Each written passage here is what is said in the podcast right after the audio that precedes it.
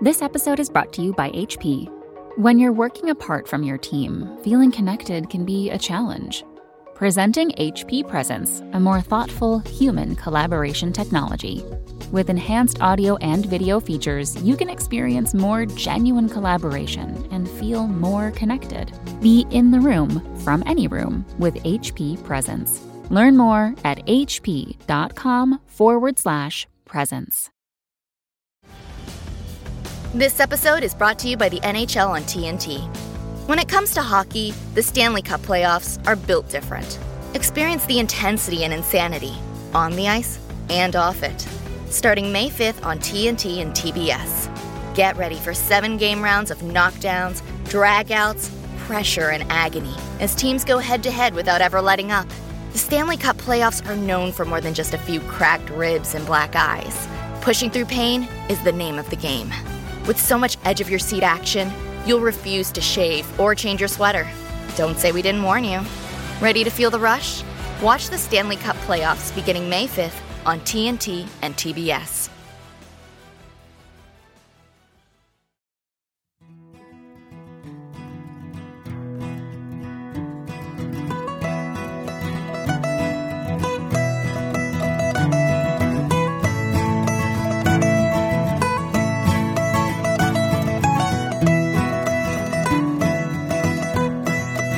Welcome to the Honeymoon Hangout Podcast. We'll figure out a way. to Go, go grab a glass of whiskey, sit back and relax to our soothing voices. We talk about fly fishing, hunting, conservation, and all things outdoors. I'm your host, Landon. And I'm your co-host Zach. Welcome to the show. Welcome to Honeymoon. Cliff's not here, so I don't know what to do. no, the intro is going to be thrown off until we we'll find Yeah. something though. Yeah, we'll find something. What I want to do, and I want to know what our listeners think, Uh, is I want to have a voiceover, like play an intro that's the same every week yep, to our music.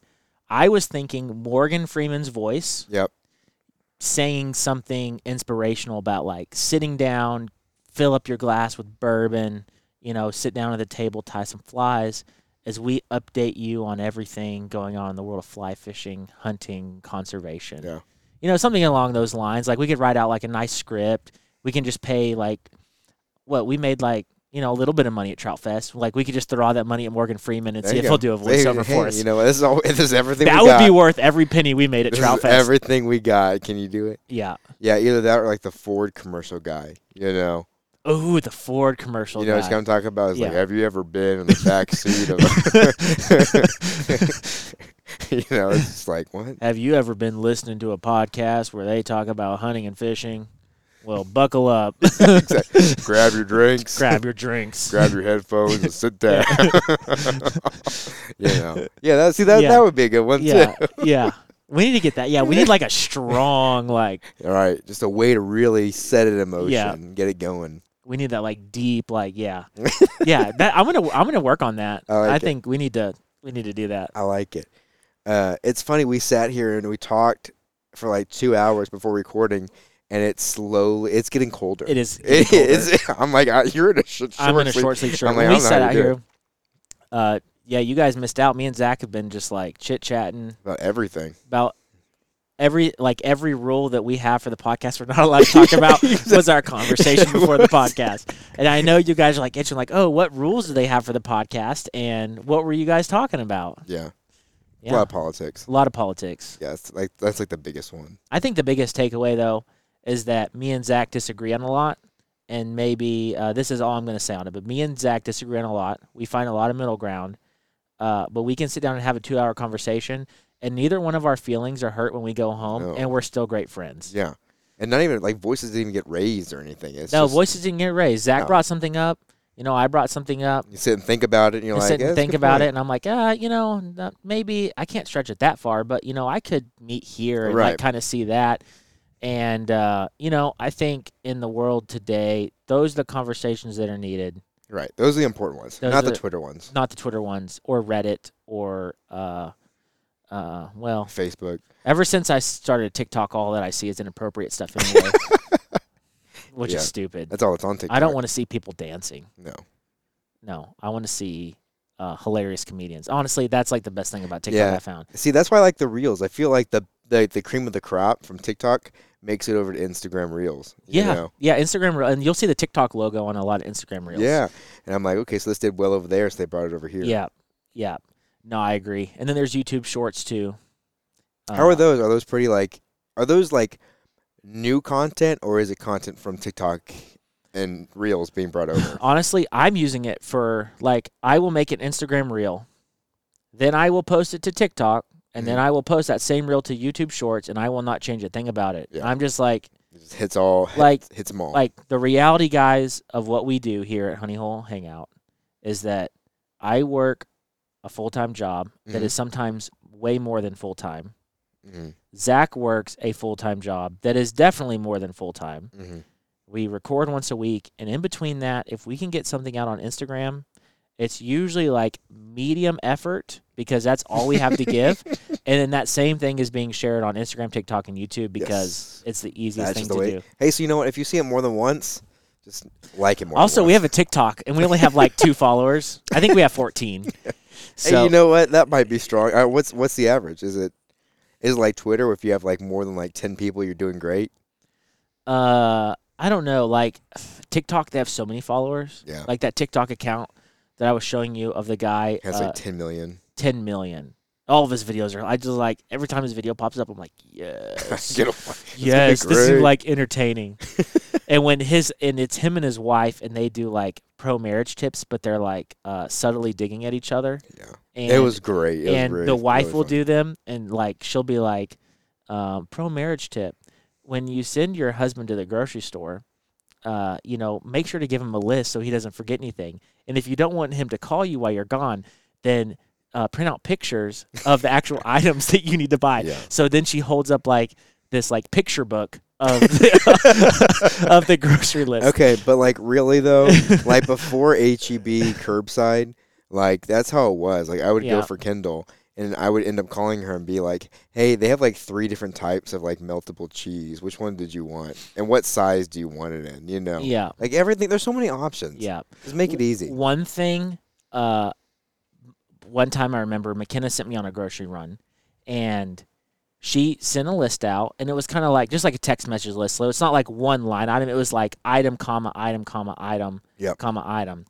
Well, she sent, and I can't remember what the item was, but the combined item could also be bought as two separate individual items Uh-huh. that were not at all related to the combined Uh-huh. name. It would be like uh uh it would be the equivalent well, you know, it would be the equivalent of like McKenna wanted me to buy a box of like macaroni and cheese, like Velveeta macaroni and cheese, where you just like everything's in the box, Right, it's right. ready to go. But instead, I went and bought some like random noodles, and then I went and bought like cheese that didn't really apply to make macaroni and cheese. Right. Like And you bought macaroni. She wanted, she needed the combined item, and then like the two items I bought like could not get to what could she not be needed. what you needed. Yeah. And I was like, yeah, you know what I mean. So, uh, yeah, maybe the picture thing is a good idea. Honestly, I'm I'm all for pictures. You know, making it easy. Yeah, yeah. Wives make it easy on us. Give us Everybody- the yeah. pictures. Hey, pictures make everything easy for Yeah. everybody. Yeah, You know. I like a picture book. Me too. It's worth a thousand words. Yeah. So, uh, yeah, go follow us on TikTok. Also, join our Discord. It's been pretty active, actually. Yeah, it's been fun, Yeah, it has been fun. especially over Trout Fest weekend. Like everyone was, you know, into it. Yep. It's cool. We were told that we needed to advertise that more by the people that are already in there because it could grow into something really cool Oh yeah, if uh, we get some more people to join. So, the link will be in the podcast description. yeah. And it's so popular now that we have rules. Yeah, I made some rules. I felt like it was a safe. I felt like it was a safe bet. And then someone was like, "Do I need to delete all my old posts?" Like, yeah, you didn't really break any rules. It's just like, let's you know, let's keep it on topic. Let's, like, let's tell you what. This is the starting line. You know, Yeah, this, this the is the starting rules is line. the new starting line. yeah, we, there's a reason we have rules for the podcast. Like, you know, we want this podcast to be a place for you guys. Like, crap's crazy in the world, hmm and we feel like we talk about fun stuff. Sometimes we talk about conservation issues or like stuff that's pretty heavy, but it's on topic for what our brand is. Right. And we want you guys to be able to be like, okay, here's an hour, hour and a half, maybe two hours, depending on what happens, Yeah. uh, where I can, you know, sit back, relax, and, you know, I can kind of escape all the craziness that's going on in the world. And I feel like that rule should also apply to Discord. If you Yeah. want to like like talk about politics on our Discord, Uh-uh. you you- just go to Facebook. It's there already. Yeah, exactly. Participate there. right. Yell at Yeah. somebody else. You know, yeah. there. So come on here.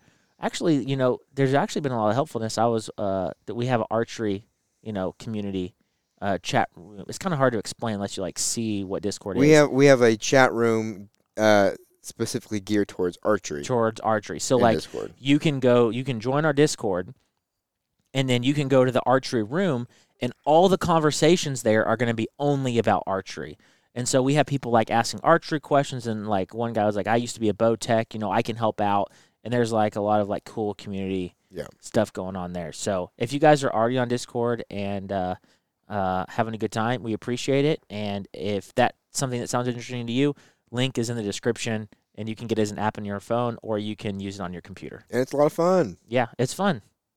Uh, so speaking of things that are fun, we're drinking whiskey. We are drinking. Yep. we're so uh, this is from drinking some Gabe. whiskey. Yes, Gabe. Thank you. Gabe like hooked us up again. He did five. However, uh, I love the fact they gave us the tester bottles because like there's no question if we can finish it. You know, Oh yeah, like we're not gonna accidentally drink a bottle. right? Like he, yeah. It's like, hey, this is yours. And this we is it. actually gave him. He's given us probably like twenty tester bottles. Oh yeah, at least We're on episode eighty. Yeah, I'd say at least twenty tester bottles. Yes, And we finally gave him one. we did. Although that whiskey is very rare and totally worth it, but Yes. uh, not equal to the 20 tester bottles that, No. plus the store pick bottle of Blanton's that accidentally got drank. Yeah. Uh, but again, Gabe, thank you. He was actually going to come hang out with us tonight, Oh, he was. uh, but he had, uh, uh, you know, his wife gave him a list of some stuff he had to do. And then she was gave a him picture book. li- it was Oh, a picture- It was a picture list. No, so I don't- yeah, I he- don't he think probably so. knocked that out fast then. It was a picture list, and so he's like, "Hey, you know, I was pre-committed, so I'm going to have to withdraw. Yeah. But next week I'll join you guys." Oh, nice. So Yeah, Gabe's yeah. going to be with us next week. Um, the way that our shows are going to be going for a couple weeks is going to be different because we went to Trout Fest, Yes, we did. which we're going to talk about. Uh, we recorded like five or six interviews. You guys have already heard one of them. Mhm. Actually, at this point, you would have heard two of them. Yep. So you heard the one with uh, Benny and Lucas about the issues going on in the Everglades. Very good podcast yeah, episode. Great episode. You guys need to go listen to it. Fantastic. I am pumped. I'm still pumped after that episode. Uh, and then, uh, uh, so, but, but basically, what we're doing is uh, we were at Trout Fest, and then coming up, we're going to be at the Texas Fly Fishing and Brew Festival, and we're going to be interviewing people while we're there. And then we're going to come back and do our regular pre show, and then just like tag the interview on the back end of this. Yeah, that way people we interview with at these shows um, don't have to commit to a full hour and a half. and we don't have to commit to a full hour at the half of the show because it's much easier to sit down with somebody for like 30 minutes be like Yeah. hey let's knock out an interview and 30, find out 45 just minutes their story and what they're doing and, and all that kind of stuff. so hey whose interview is going to be on the back end of this episode to give a little teaser So Wild Ops was probably last week, if I'm looking at the schedule right. yeah so, So- yeah we'll say wild ops was last week Yep. and so we'll say that this week's episode is black dog Mm-hmm. Yep. river guides Yep. and also foul plains outfitters They are a couple of Lubbock guys. Oh man, I had so much fun talking we, with we them. caught we taught college football but f- so, with someone who actually played college football Yes, it was so cool to have somebody who was actually on the tech team. yeah Uh, all Red Raiders. yeah, yeah, man, that was oh, that was so much fun. yeah, that was that was a good one. So uh, you guys will hear that in a little bit. Uh, right now, we are drinking Barton 1792 Distillery. Yep. It is a store pick, if I remember correctly, from his label. Yep, WB Store single barrel 2021. It is bottled it bottled in bond at 100 proof. So uh, exactly 100 proof. And uh, the store pick, what that means, if you guys aren't familiar, is that a uh, s- liquor store will buy a barrel. Yep, because They they and, will- and they taste these barrels individually and they're like, "Hey, this one has the notes we are looking for, so this is our barrel." Yep. And so uh, a store pick barrel is kind of like a one off unique barrel. Right. And so if you have a store if you have a store pick, you know, bottle, that's probably not something that you're going to be able to find on the shelf ever again. Right. And it's going to be different than maybe what they traditionally do in their bottles. Yeah, and even if that store picks another barrel the next year, it's probably gonna be a little different. It's Yeah. gonna have different notes. Mhm. Um, Yep. did And- you look up a bottle bottled embondment? I for completely forgot, and I haven't looked it up. Um, no, but I will in a second. Okay. Um, the mash bill is undisclosed. Oh, It's marked as high rye and believed to be 15 to 25 percent rye. I totally get that. I was Yeah. thinking it, it tastes a little spicy. Um. Oh, to be labeled bottled and bond, the whiskey must be the product of one distillation season and one distiller at a single distillery, aged in a federally bonded warehouse under U.S. government supervision for at least four years, and it must be bottled at exactly 100 proof. Huh. Okay. So it's like adding more stipulations to bourbon, which is already Yeah. a pretty strict product. as it is. Additionally, the bottled and bond label must clearly identify the distillery where it was distilled and where it was bottled if different. cool. That is a stringent set of rules. Right. But you know, so many distilleries, especially when they're like just starting out, they will they will you know, take several barrels and they'll put them together. So, s- several barrels from different places, even. You know, they'll buy a barrel from this company and they'll mix a little bit with here, you know, or a little bit there, and to kind of get the certain pro- profile. hmm So, um, you know, they're saying everything came from them, and um, yeah, that's cool. Yeah, I definitely get the rye taste though on this one. hmm Um, on the palate, rye spice mingles with caramel and vanilla, creating a flavor profile that's easily uh, alluded to based on the aroma. Um, It smells great. The rye, spice, and seasoned oak present themselves most prominently, overtaking the sweeter notes, which ultimately makes for a char- characteristically spicy sip. I totally get that. It it's uh it still has a little bit of that sweetness from like a bourbon, But definitely taste the rye. but it is it is yeah it is a spice and it kind of well my first few sips I was like is this a hot bourbon because like it almost has that feeling but it doesn't burn down your throat it's just Mhm. like it lingers on your tongue you know Yep.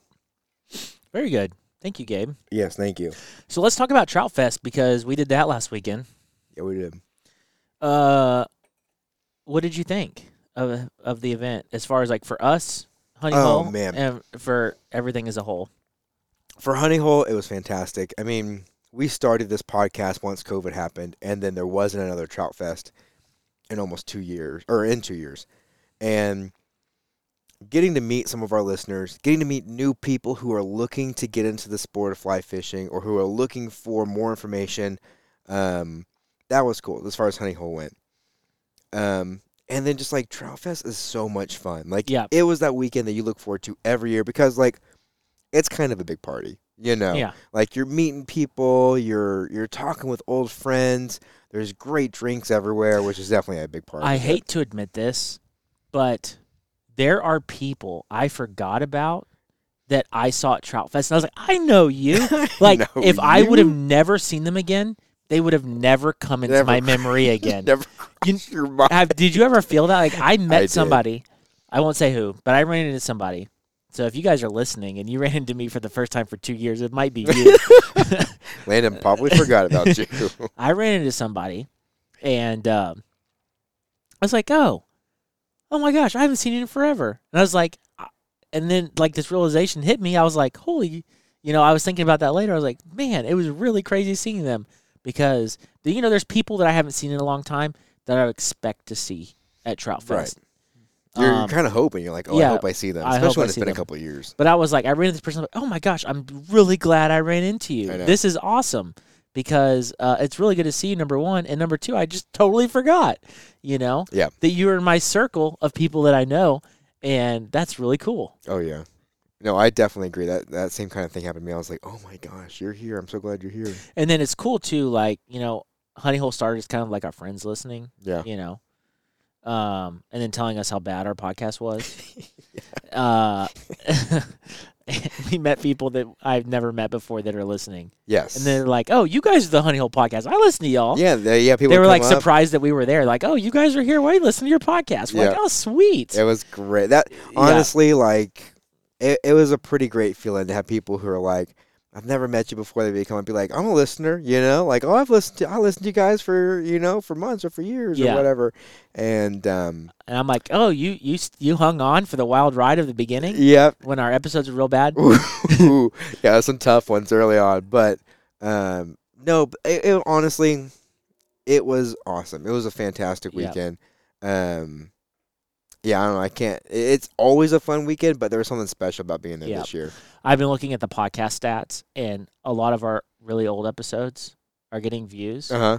And I'm like, "Whew, I hope they didn't start from square one. Oh, yeah. I hope they started. Hopefully, they're cherry picking based on uh, I, guests. I you was know. like, I really hope they started like here, like with at the at the time the episode was Bill Marshall's interview. yep. I was like, I really hope they started there and then kind of went down and then like picked what they wanted to listen to. I really don't hope they started with like episode one. Yeah, go back to one. Oh Yeah. man, I almost I want to go back to one and s- and kind of like compare it to what it is now, you know. And we thought we were so cool back then too. Oh yeah, I still Uh, think I'm cool.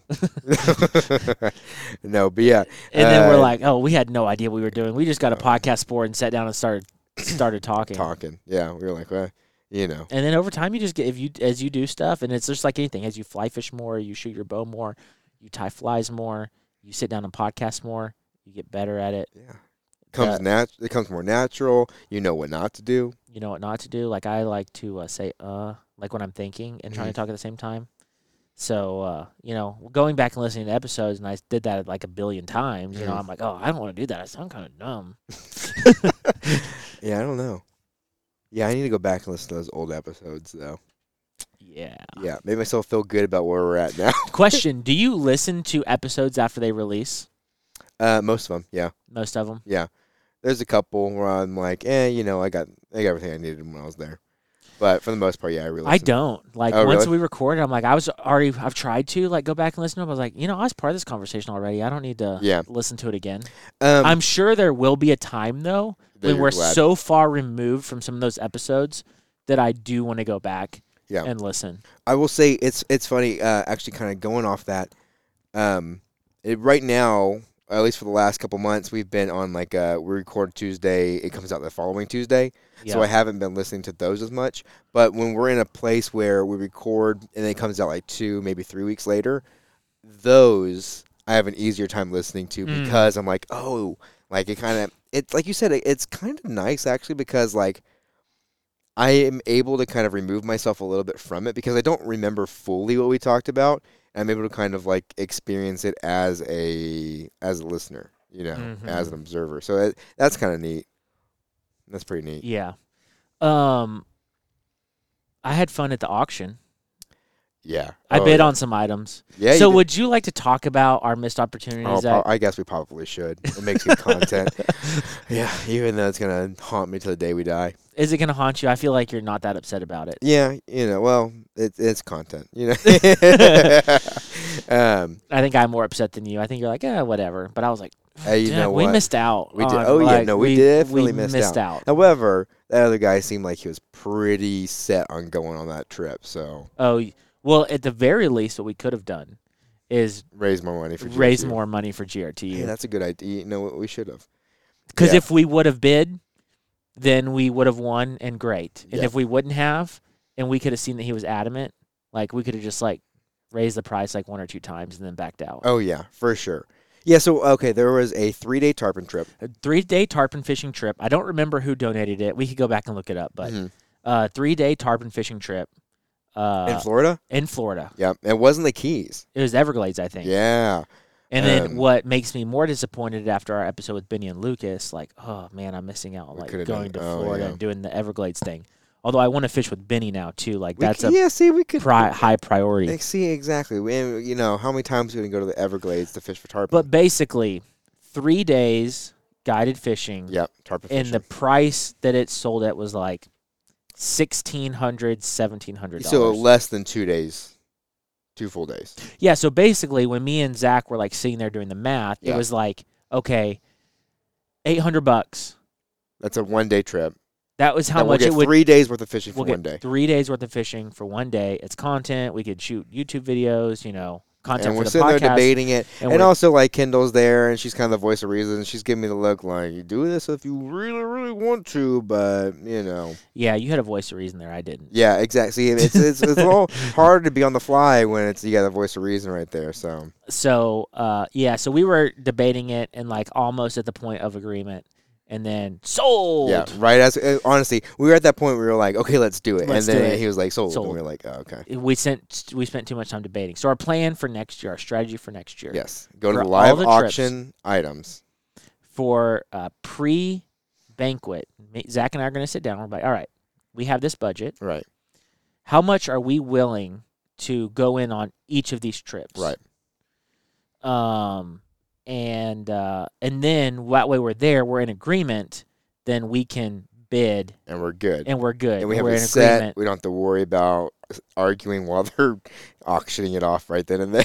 Although you know what's funny, I was like, oh, I'm gonna bid on the Patagonia trip, which Odom won again this year. Oh yeah, And then uh, I was like, I'm gonna at least throw a bid because I know this thing's gonna get to like ten thousand dollars. yeah, And I was thinking they were gonna start at like two or three thousand dollars, and I was just like gonna bid because I knew I was gonna be outbid. yeah. And I wanted to say, I I mean, bid if on you it. win it for that, you win it for that. You know, yeah, if I won a six day Patagonia trip for three grand and I can get to take my wife, I don't think she's gonna be complaining. no, I'd be selling everything I own to go.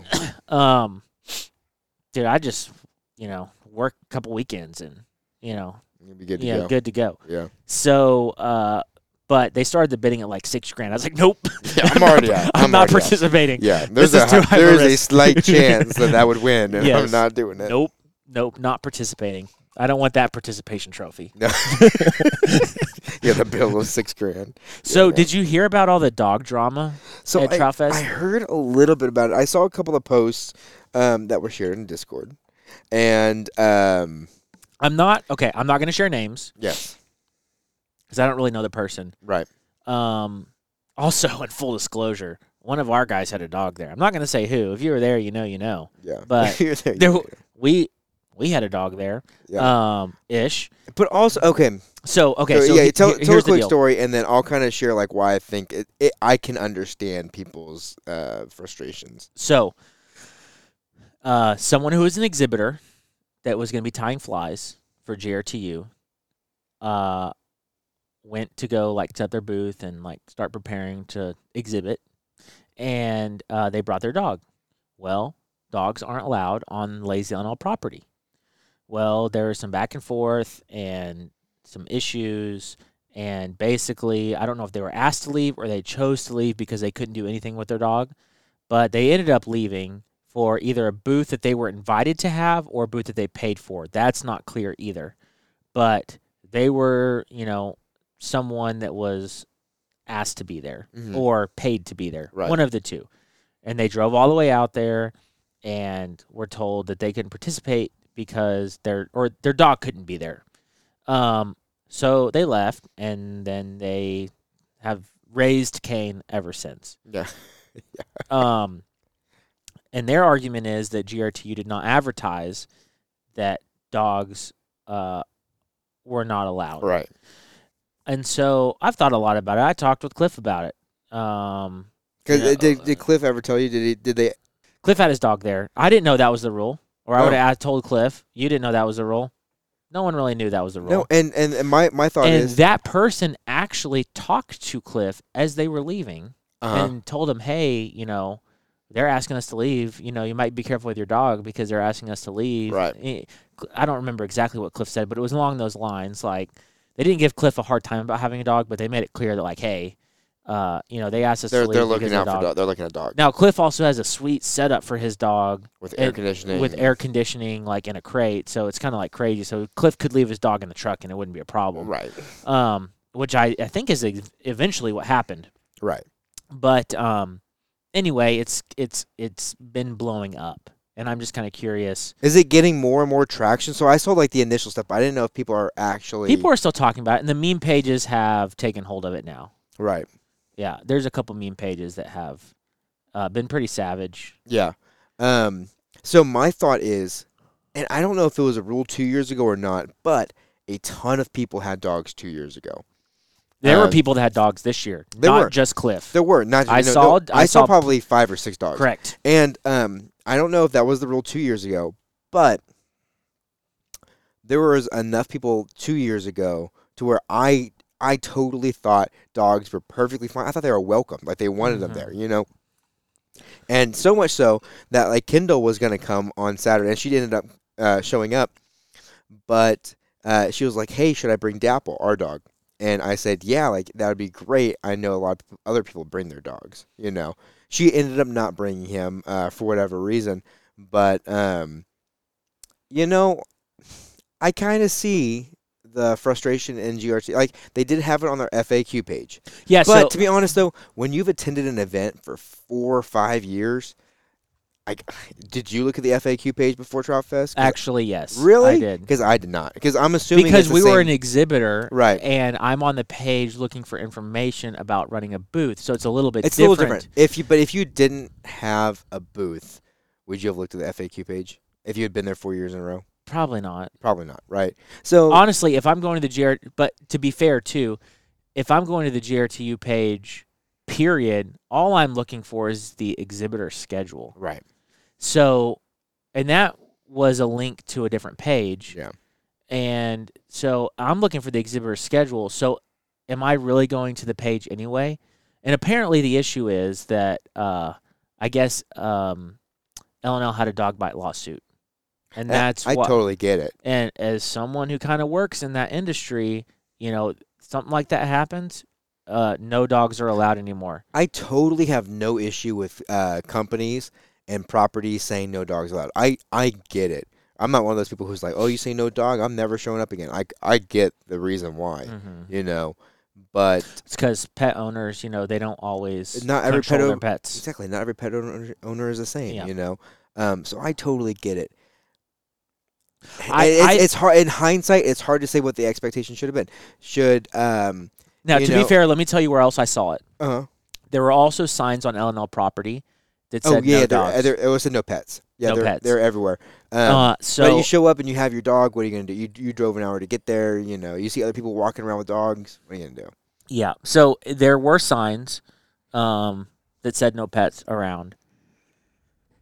And so, yeah, I don't know. I've been thinking about like whose fault is it really? I think, uh, I think uh, if I was uh, assigning negligence, because this is what I do for my daily job, Right. I I determine if someone is negligent in a car accident. Right. Let's just say that. If I was determining who is negligent, uh, I would apply equal negligence to all three parties. I would say the dog owner has a responsibility I know.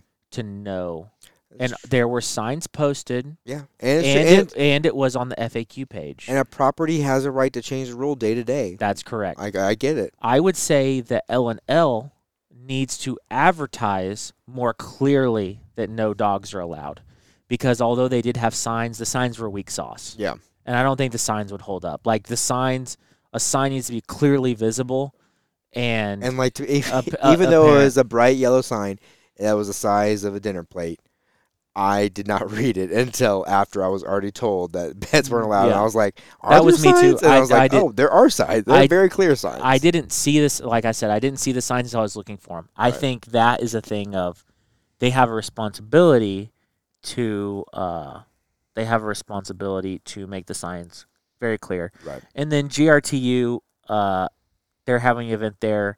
They did post that no dogs were allowed. On their FAQ. I don't think though that GRTU thought that this would be an issue. No. I- if I was on the board and I was like trying to build a website for Trout Fest, if I was putting an event on, Yeah.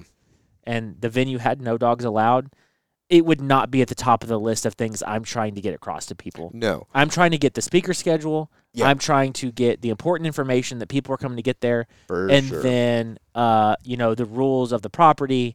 And so uh, I think that there is, uh, I, I I think there's kind of a little bit of responsibility on all parties.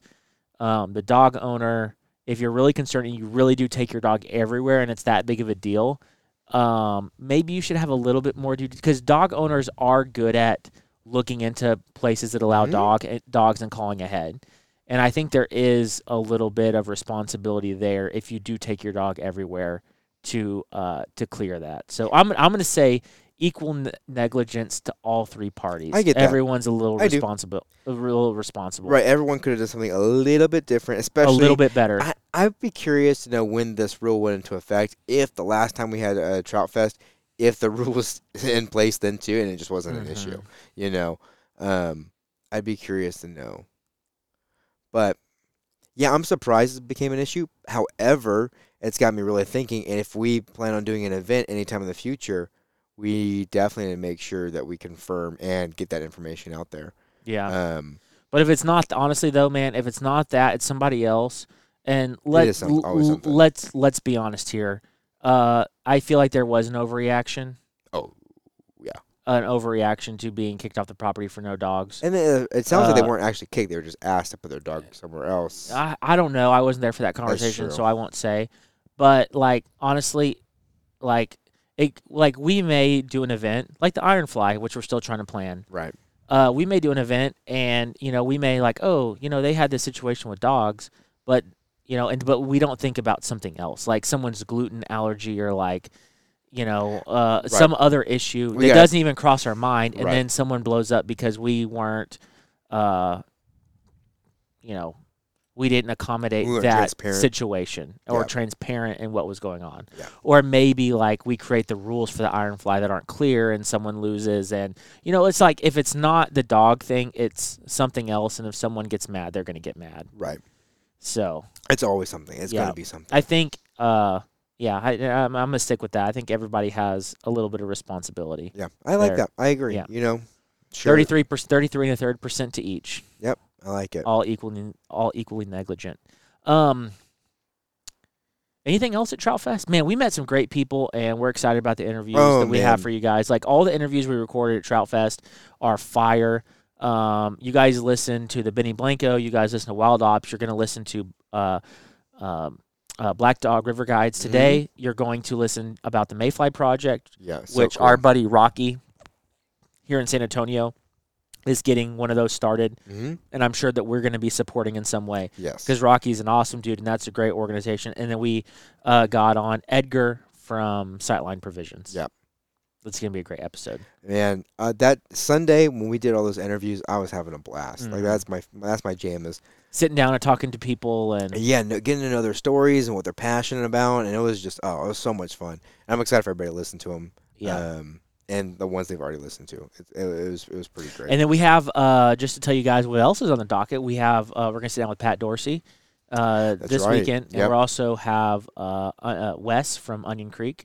Yep. Fly. Uh, he's going to sit down with us, and then there's still more interviews to be scheduled. Yep. Yeah, we're, we're So- we'll, we'll run into people. When and we're this there. is going to be multiple weeks away. So some of these people, like Pat Dorsey, you're not probably not going to hear that episode for five or six weeks, Yep. just because we have so many uh, lined up ahead. But uh, But it, it, there, it's going to be heavy hitters for for a while. So I'm. Yeah. I, I don't know. It's just it's been it's been a lot of fun. Um, I'm excited down. about Brewfest too. me I've never too. been, Me so neither. I'm it's gonna be- Eh, Carson went last year. And yeah, he's- Carson and Cliff Yeah, and Carson's rocked going. our booth. Yeah, they did. And so they Carson's going again this year, and I'm I'm excited. Uh, yeah, it'll be, it'll be a lot. Uh, plus, I like the fact that we're staying at the same hotel as the actual Makes Oh, it convention. easy, I know we can just get up and walk it gives across us the some street. opportunity to uh, do some recordings and gives us a little bit more leeway. Because I'll tell you what, when we recorded with Benny and Lucas, in the place. we went to their condo, and we left after midnight. Yeah. And it was just great. And then we drove home, and it was an hour drive. Yep. And then we got up and were back at Trout Fest the next morning, have an hour drive, and we're there by like eight thirty Yep, just to get right back to it. just to get right back to podcast Yeah. episode. So uh, it's gonna be nice. We do You're have a right. long drive out there though, but when we're there, Yeah. we're there. Yeah, four and a half hours. And I also do have Friday off, so that helps. Yeah, yeah, because you're going up a little bit earlier. Yeah, that'd be awesome. Yep. No, for sure. So um, I have a article that I'm going to do. Yeah, which one?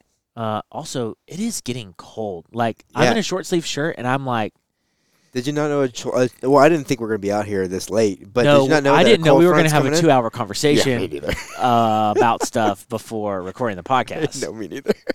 So I That's knew good. a Hey, cold you know, thrust you- you front was can't- coming in, but I didn't know what time. Yeah. No man. Sometimes you just can't fight those conversations. They just have So- to happen.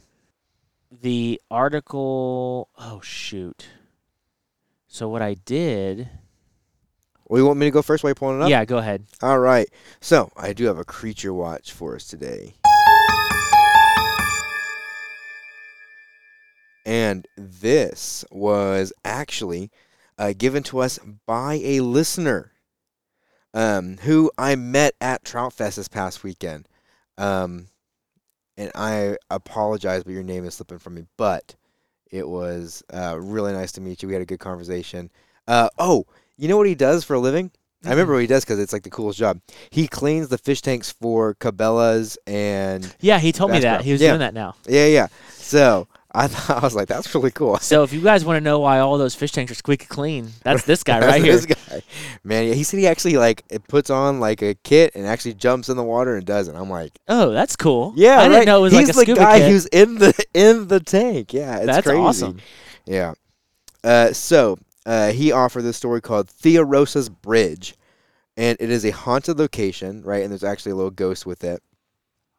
In between the towns of Sedgwick and Valley Center in Kansas. Um, over the years, it has actually been burnt down and rebuilt over and over again, like a crazy eerie, eerie amount, right? Uh, there's a lot of s- versions of this urban legend.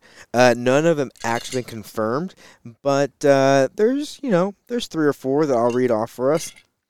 So they've tracked this one down to the first and the oldest version, and it's in the late 19th century when settlers were arriving through uh, the Kansas City area. Mhm. According to the story, a wagon train was passing when a group of Native Americans attacked a settler's baby named Theorosa. Uh, they fi- they stole the baby, and the mother was so grief stricken and sick with worry, right, that the mother was um, left the wagon, left the whole train, and was just wandering around screaming her daughter's name, Theorosa, Theorosa, you know. Um, Mm-hmm. And so legend has it that whenever you go to this bridge near this creek, you could actually hear the mother's voice screaming for her uh, for her baby. Really? Yeah, That's creepy. I know. Uh, That right? would scare me. Like some of the creatures we were talking about, I'm like, eh, Yeah. whatever, whatever. But now you're gonna be thinking you hear Theorosa, like some like creepy lady go like Theorosa, you know. We really need some voice actors. Yeah.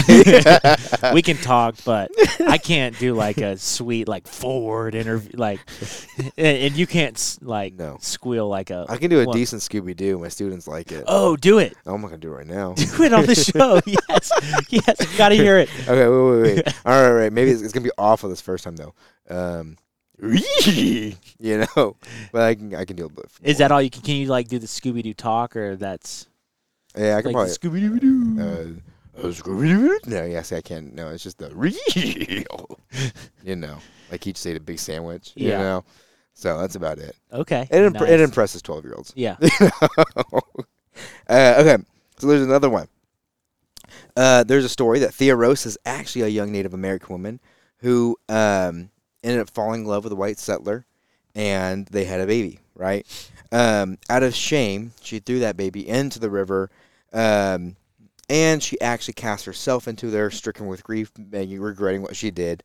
Um, so some say that you can actually see the woman Theorosa holding her baby on the creek in like a ghostly silhouette. Mm. So, you know, they're all kind of creepy. Uh, and I have one more. So, a more modern version of the story says that Theorosa was actually a local farm wife who had an illegitimate child with a hired hand. And kind of along the same lines, was sad at, you know, that she had this illegitimate child, was, uh, you know, a little anxious about it, tossed the baby into the river, and was so grief stricken that she jumps into the river after her child, and now she returns to haunt the bridge that she jumped from. Mm. Um, people say that they actually can hear the child crying and screaming if they get close enough to the river, as well as hear splashes as if a woman was jumping into the river. Mm. So, Interesting. right? Uh, a little creepy. That'd be an easy place to scare people. I'll tell you what. I, oh, yeah. Right? Like, uh, what was it? The Hell's Gate in uh, Lubbock? mm-hmm. Oh, yeah. That was a crazy. You went there like 2 o'clock in the morning, you'd scare some people. Yeah. you know.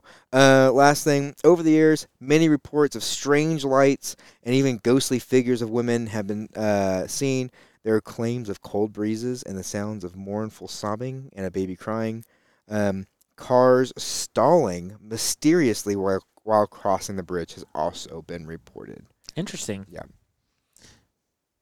Cool. Yeah, that was interesting. So, So uh, that was kind of a heavy, heavy topic. A little Yeah. bit more creepy than we normally do. I would like to say my article uh, maybe has a little bit more adult content. So Mm-hmm. skip the next five minutes. Uh, probably won't take that long, but No. just I just want to give a fair warning. If you have kids in the car or something, uh, probably shouldn't have listened to what Zach's story was about. You know, but anyway, mine's probably a little worse. so if that was too much, go ahead and like skip about five minutes. Okay, so. This is so hilarious and it is almost unbelievable. okay.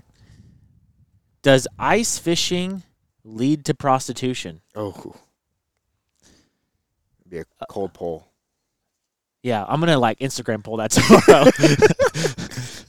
tomorrow. uh, yes or no? a mayor in Hudson, I believe Ohio. I thought yeah, you said Ohio. earlier, yeah. Hudson, Ohio claims that ice fishing leads to prostitution. Okay, and I, I just uh, the logic to get there, I, I'm lost. But go on. I can't get there either. I I can't get there. Yeah. Um, and the hilarious thing about this article is like instead of like taking it for like what it's worth and be like, that's not real. They actually asked like investigators and officers if they've ever run into it before. Yeah. So there. is- So I would there's- have just like brushed it off. I'm like, that is the most ridiculous thing I've ever heard. Right.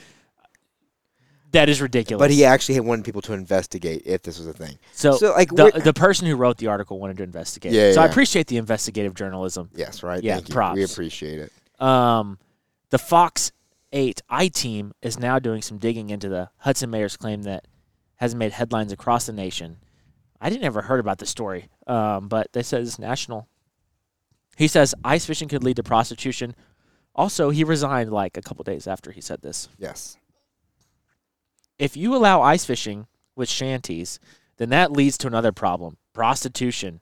Mayor Craig Schubert said during Tuesday's council meeting. Oh, even better at a council meeting. This wasn't like a 2012 tweet. No. This was a current This is- council this is- meeting. This is recently. Uh, Scher- uh, Schubert told the I team that when he worked as a TV news reporter, law enforcement agencies he covered made arrests for acts of prostitution in ice fishing shanties. We called the mayor Thursday and asked him where and when this happened. He declined to answer our question and said that he did not want to discuss the master the matter. So we checked with local law enforcement officials and asked if they have ever had reports or arrests regarding prostitution and ice fishing shanties. uh, Well, they County said Sheriff Scott uh, Hildenbrand said, "I don't think ice fishing hut would be ideal type for that. Would be an ideal place for that type of activity." and he also said, "We've never had that problem." Sheriff officials in Ottawa uh, said that they have had no calls or reports of that type of crime. We probably have more ice fishermen from here than anywhere else in the state, and I've never heard of that at all," said Ottawa County Sheriff. Uh, um, and another Erie County Sheriff, Paul Sigsworth, agreed. In over 38 years, I have never heard of that. Uh, So, like, where did this mayor get this idea from? That he, yeah, um, he claims it was a joke. okay. I I mean, I guess like, it did, well, I feel like the people at the council meeting would have picked up on it if it was a joke. You know, he It- said he has a dry sense of humor. Oh, Okay. It sounds kind of like he's been burnt by this before, you know, maybe in a story he doesn't want to talk about. No, no, but here's the thing: like the argument doesn't even make sense Yeah. because he said that ice fishing lead to prostitution. So for you to get there, someone would have to start ice fishing and end up a prostitute. Like, how Oh. do you make that jump? Whereas in reality, like what he said, and like when he explained it later, was that, oh, ice fishing shanties are a place where that could happen. But like, Okay, see, yeah, see, so like, what? Okay, I mean, like, if we're getting, I don't know the ins and outs of prostitution, but I'm assuming, I would hope not. right? I'm assuming that, like, you meet somebody and they're like, hey, I got the perfect place where this can go down so we don't have to go to a hotel or a car or something. And then you drive out on the ice and you just, you know, do the deed in the shanty. I can't imagine it. No, I can't either. It sounds awful. Yeah. no, it sounds horrible. It sounds horrible. Why But- would, like I, I don't I don't get it. And like why? But for the mental gy- gymnastics, for the quote he actually said, "Does ice fishing lead to prostitution?" Makes me think like, how am I? I'm just like out there ice fishing. Like I have to be ice fishing, and then all of a sudden, I'm engaging in the act of prostitution. right. Like how? Like that's A to like C. I want to know like how that how I got from A to C. I want to know what B is. Maybe there's something we're not even thinking about. Maybe they're reeling in prostitutes. like, I mean, I don't know. Oh. maybe they're maybe they're down there in the wetsuits. You know, Oh, They gosh. got- it's they like got that scuba game. gear. It's like that game warden that uh, you know got the salmon fishermen to catch him. yeah, exactly. Yeah. yeah, really. You know, maybe it's something Yeah. weird like that. Yeah. You know, some kind of service we're not even aware is a thing. Oh man, this is the stupidest thing I've seen in a long time. He resigned Yeah. For the, for this comment, for this comment. it seems weird. I mean, like, he, you uh, you know what? If he couldn't beat this comment, he doesn't deserve to be mayor. So Like this comment is so bad it doesn't even make sense. no, exactly. So that's my point. Like, if he couldn't find a way to spin this, then uh, you know, I guess go Yeah. home. Maybe he just maybe you know what? Maybe he was just tired of the grind of working and was Right. ready to retire, but he couldn't because he was locked into his position. So he's like, I'm gonna come up with this story that is like a little bit weird, but it doesn't make me look like a jerk. He doesn't look like a jerk. He doesn't look like a weirdo or a creep or anything. He just looks like somebody who's a little out of touch. Yeah. You know. Yeah. Which hey, you know. I guess you do you, right? you do you. oh, when I saw this, I had to read it. Oh my gosh, is this is the stupidest article I think I've ever. It, it just out doesn't. e, there. It just It's doesn't funny, even though. make sense. It It is funny. The funniest part, even more funny than his comment, is the sheriff's comment that says, "I don't think ice fishing hut would be that would be ideal for that type of activity. Right. We've never had that problem." Never had that problem. Yeah, I don't, it wouldn't be that. that is ideal that place. this journalist went and actually asked, all called up officers and said, "Hey, this could be real. Let me This- ask some this officers." could be a thing? yeah, yeah. Well, cool. That's all we got for you guys. We hope that y'all enjoy our interview with Charlie and Connor Yes. from Black Dog, Dog River, River. Guys Yep. and uh, Foul Plains Outfitters. Yep. Basically, they uh, do guided fishing trips in Colorado Mm-hmm. and uh, w- uh, Connor does guided duck hunting, dove hunting, and Geese. No, uh, geese and crane. Yep. In the Lubbock area, yes. Yeah. Uh, two great guys, tech grads. So you know they tech got- grads, we're all they about got the same something age. figured out. We we started a podcast. They started guiding. Yeah. That's how honestly what it And, sounds. so- and we like all graduated. We were all like out around the same time. yeah. And then also there is a funny connection to like previous jobs that I've had to both of them. And actually, now thinking about it, I feel like I met Charlie in class at some point. Really? Like I honestly feel like he was in a geology lab or something when I, when we were at tech. Oh With yeah, He just looked super familiar. yeah. But you know, I could have just saw, seen him walking around campus and still made that same connection. I feel bad because Charlie recognized me, but I didn't recognize him. Yeah. Although we never did meet, apparently. I'm still not clear on that, but I'm pretty sure we never met, and he confirmed that. But he was like, "Hey, Landon," and he's and I was like, "Hey, what's up, man?" He's like, "Oh, Charlie." I was like, "Hey, what's going on?" And like the whole time we're talking, I'm like, the wheels are spinning in my Who head. is he? I'm How do like, I know "Who? him?" Who is he? How do I know him?" He's like, "I was at Orvis Austin," and I was like, What? "Man, I was at Orvis Austin. You weren't there." and I was in San Antonio. I was, and uh, we had actually messaged back and forth like on Instagram, but I Mm. didn't know it was him doing the messaging from like Orvis Austin. Mm-hmm. Makes sense.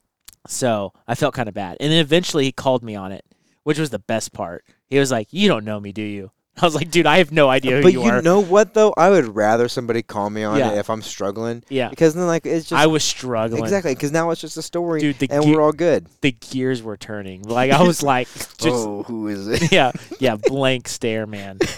so Charlie, I apologize. Uh, also, he did reach out to us on Inst- I forgot to tell you this earlier. He reached out to us on Instagram. yeah. said he had a great time on the podcast. Awesome.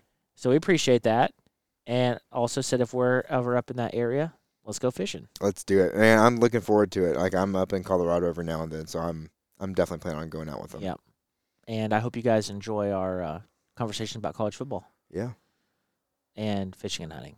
That's why you guys y'all y'all really don't care. Like I wonder, okay, what percentage of our audience really cares what we have to say about tech stuff? I don't know. We care about it, so we talk about it. Yeah, but sometimes you got a captive audience so we can talk about tech stuff. Nobody else is going to do it. Oh, we're pro- we're we're providing propaganda. yeah, exactly. If there's any kids listening back again, since you skipped the last five minutes, uh, you should really consider Texas Tech as your college of choice. Exactly. Right? Yeah, we have a great basketball team We do. And And a if pretty you're- good baseball team. and a pretty good baseball team. So if you care about sports more than your education, I, I don't want to say that. that was a stretch. it was a good education. it was. It was a great education. Um, so cool. Well, guys, enjoy our interview, and we will see you hopefully at Brewfest. Brewfest, which would have been like two weeks prior by the time they hear this, but That's true. the timing is all weird. We hope we saw you there. Yeah, we hope you saw that. All right, guys, enjoy the interview.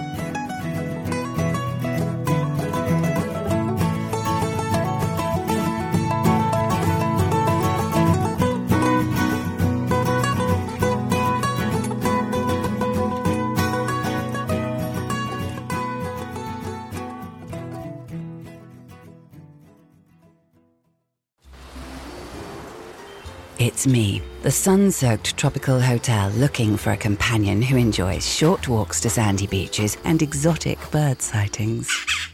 Must love a spontaneous voyage on a privately owned catamaran. My strengths include ocean and jungle views, your choice, plus the occasional ukulele serenade. My only weakness? You'll never want to leave me. Download the hotel's app to find me, your perfect somewhere. This episode is brought to you by Cox Contour TV. Sometimes it's hard to decide what to watch, but Cox Contour TV helps make that decision easier. Enjoy live TV, on demand programs, DVR recordings, and music all in one place. And only with the sound of your voice with the Contour voice remote. Plus, catch the golf and basketball action you've been waiting for on the Contour Sports app. Learn more at Cox, cox.com slash contour.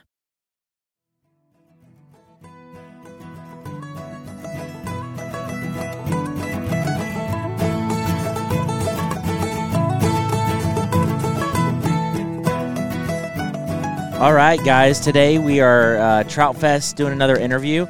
We have Charlie and Connor from Black Dog River Guides, and uh, Connor is also with Foul Plains Outfitters. Nailed and it. so we're going to talk to these guys about what they do, where they do it, and then also before we get into like the fun fly fishing stuff, we're going to talk some Red Raider stuff because we are a table full of Red Raiders. Doesn't happen that often. It doesn't Correct. happen that often. We usually have like an Aggie mixed in or maybe a Baylor guy mixed in. Yeah. Full Red Raider table.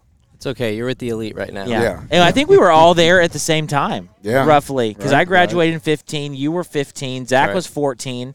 And then you, when did you? that end? window. Yeah, That same way. window. yeah. you were there in that Yeah. window. That's a Yeah.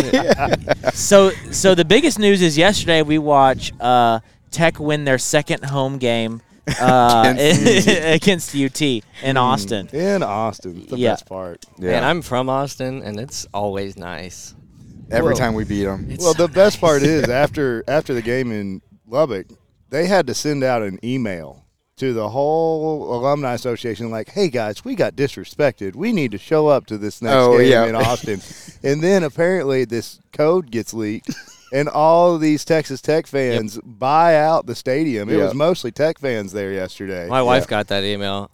I was Yeah. laughing at it. I was like, "We got to figure out a way to give." Yeah. And then it ended up happening anyway. Well, I'll tell you guys, if Trout Fest was not this weekend, all We would've three been. Oh, of us would have been at that game because the tickets weren't that expensive. No, like 100 No. bucks, 150 bucks. And the best thing is, is the UT, UT students tier- that got kicked the UT out of tiers. the out of the game. a So- YouTuber. no, no, No, UT UT students got kicked out of students the game. Got kicked out of the- So what happened was, Chris Beard and like they did a big media push. Any student that wants to, the co- to come to the game is going to get into the game. So they let all the students in. Well, they were seating students in Tech you know, owned Seats that were already seats sold. The pa- Paid yeah, for. they're Paid for. So like 15 minutes before tip off, they were remo- removing UT students from those seats and giving them to Tech fans. Mm. Yeah. And so the seat's already bought. Sorry. you yeah, have to- yeah. And so I think that's awesome. yeah. And then uh, I think they say like 40% probably were Tech fans there. Yeah. A lot, lot of black and red. Yeah. Yeah. Even yesterday when we were walking around, there was a lot of Tech fans here. Oh yes, yeah. a Yeah. lot of people came to our table that know we're Tech fans Yeah, because 'cause they we were, we listen. were all wearing tech stuff too. yeah, and- and they're like, "Oh man, Reckham, Yeah. guns up, uh, I mean, the Wretched black dog touch. logo you see on all our stuff is black and red. red and black." Yes, Um, yeah. We weren't Nice. stupid. They may not call us smart, but we definitely weren't stupid. so, Cotter, I think you're the first college football player we've had on the show. Will you talk about you? You were recruited to Tech and Yes. played at Tech for two years. Yep. Will you talk about your experience So playing uh, college football? Yeah, so like we were, uh, I mentioned earlier, I you know was getting recruited, and uh, it was when Neil Brown was the offensive coordinator. Uh, Tommy Tupperville was still the head coach, and any tech listeners out there know where this is probably going. But um, uh, yeah, so I came in, uh, graduated high school that Saturday night. Where Was- would you go? Where were you in high school at? uh, so I grew up in Tyler, in Okay. East Texas. So I went to uh, what was then Robert E. Lee High School in Tyler, what is now Tyler Legacy. Okay. They uh, they rebuilt it and decided that they just couldn't get away with having that same name on a new building, yeah. so they named it Legacy, uh, which I think is kind of funny, but neither here nor there. Uh, anyway, so I uh, yeah graduated high school that Saturday night, was in Lubbock, Texas that Sunday morning, and uh, moved in was uh, here all summer and the- all into the fall, played through the season, and then uh, you know uh, one day Tommy calls a team meeting out of the blue, like not scheduled, and we all go in there and coaches are looking stern faced. Everybody's kind of quiet, mumbling like what's going on. And Tuberville comes in, he goes up to the podium. He's like, you know, sometimes things are just they're just out of your control, and, and you just you have to do things. He just broke down into tears and walked out of the room. We are all like, what? What? That's the way. That's all he said. yeah, that was, it. that was his whole explanation to us before he left. And uh, and was this before that? Where you, you we went to the we, had- we bathroom? didn't yeah so the, he had done the whole thing we all heard about later where he was at dinner with a recruit that night before left in the middle of dinner Yeah. jumped on a plane went to cincinnati had that meeting decided that's what he accepted their offer decided that's what he was going to do Must have been came some back to hell of a lubbock bill. yeah yeah came back to lubbock and Right from the uh, bathroom. pulled all that on us so Yeah. uh, yeah and we didn't know any of that had gone down at that point, and then it comes out, you know, that afternoon. It's like Tommy Tuberville, the new head coach of Cincinnati, and we're like, oh, oh, yeah. okay, yeah, Yeah. Makes yeah, sense. yeah, Yeah. we get this now. Yeah, so uh, and then uh, Cliff Kingsbury came in and uh, played the rest of the time with him, and like I was telling y'all earlier, he I think he's a great coach. He uh, you know could have used a little bit of better defensive coordinator, and you know he was he was Could have uh, used a defensive coordinator. yeah, yeah. Uh, he was a players coach. You know, like uh, he he got it. He inspired players. Like he got people to want to play for him. Yeah. But the the discipline probably could have been a little a little better. Yeah. It's kind of like what the Cowboys ran into their last playoff game. You know, like 17 penalties in a game. Yeah. Yeah, yeah. well, that, was that a sort of problem stuff, while yeah. we were there was Yes, penalties. yeah. Scoring wasn't a problem. Exactly. Defense and penalties were a problem. yeah. yeah. That, Oh. You know. We had scores like a women's NBA game. Yeah. yeah. 60, 70. Yeah. Yeah. 67 to 68. yeah. yeah. So I don't. What is the? How big is the jump from high, Texas high school football and Tyler to Division Big One college 12. football? Large. Big Twelve. Significant. Yeah. Significant. I tell people like you take all of the hardest hits I had my entire high school career. That was the first week in pads at Texas Tech. Really? Yeah, Really? yeah. Oh, you're playing against men. the show. You're playing up against men, and those guys, you know, they they they want to initiate you when you first get there. Those guys that are seniors or fifth year seniors, you know, they've been playing four years. This they're going to their fourth season, and Yeah. like, oh yeah, I'm about to tee off on this little little idiot. Like, Yeah. He doesn't even know what's coming for him, and it. It's a fact. You don't until Yeah. you just get rocked by a 300 pound dude right in front of you. Well, It's and there's just the like- size is different too. Yeah, that's You what might I'm play saying. against somebody that has one college player, D1 college I player was- on their defense. I was usually the biggest guy on the field every game I played in high school. Yeah. You know, I was I was a big dude. Yeah. And yeah, Was. I was I was middle of the pack. and you played center. yeah, yeah, I played Yeah. center at Tech. Yeah. Yeah. I guess I should have said that. Who who were some of your favorite players that you played with? Oh, I played with um, Ladrian Waddle. He went on to play for the Patriots. He was our left tackle at the time, and Yeah. yeah, he He, played in the was- Super Bowl, didn't he? Mhm. Yep. Yeah, yeah, he uh, he's a good dude through and through. Uh, mean on the field, but good dude off of it. You Yeah. know, it's what you got to be. Yeah. Yeah. Um, you know, played with Seth Daggy, uh, Alec Torrey. Uh, no, not Alec Torrey. Uh, Alex Torres. Yep. Um, he, you know, those were both great guys. Uh, yeah, Torres, it's a really solid dude. Daggy, Daggy too. Uh, Austin Zuzalik, good, good people. Oh yeah, Yeah. Zoo.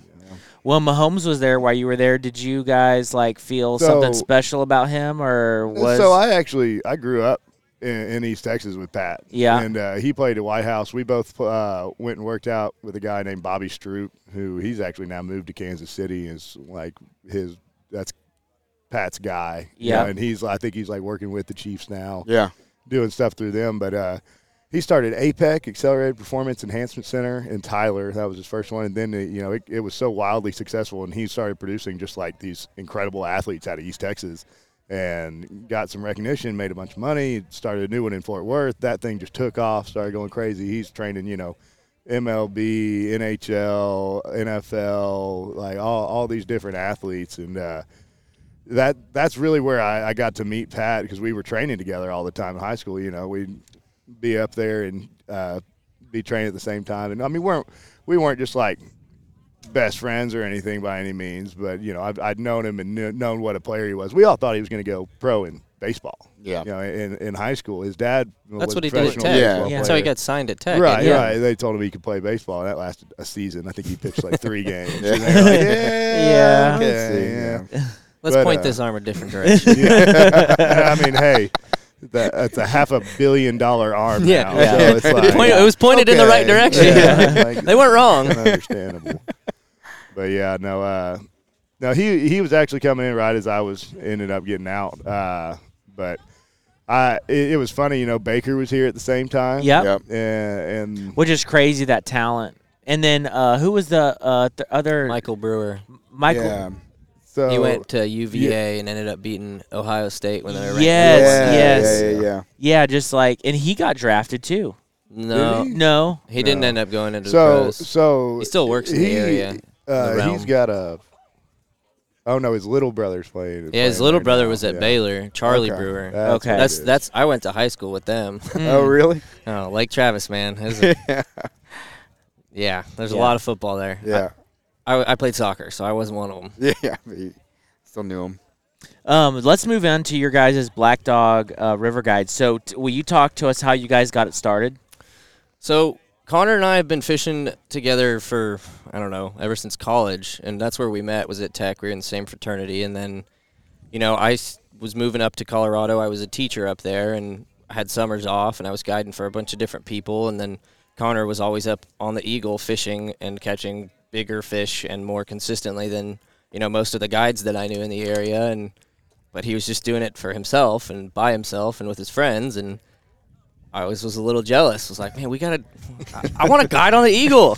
I want to. I want to. I want to go after the big fish. I want to actually, you know, get these big open rivers and hit the big freestones. And um, it kind of got to a time when we were both like, hey, you know, let's let's just do it ourselves. And so um, I at the time was doing um, VP of coordination for, or VP of operations for another guide service that is now not anything anymore, and uh, kind of learned a lot from that, like how to set everything up, what we needed, what we really didn't need, which is I think is kind of what Maybe a lot of bigger mistakes thing need. to learn. Yeah. yeah. Yeah, I Just think as a- important, but not to waste your time. yeah, really I with- mean, and that's the biggest thing is that people would think they needed the nicest things of everything, and it's like, no, man, if you can't find the fish, nobody's gonna nobody's gonna rebook a trip if you can't put them on a fish, you know.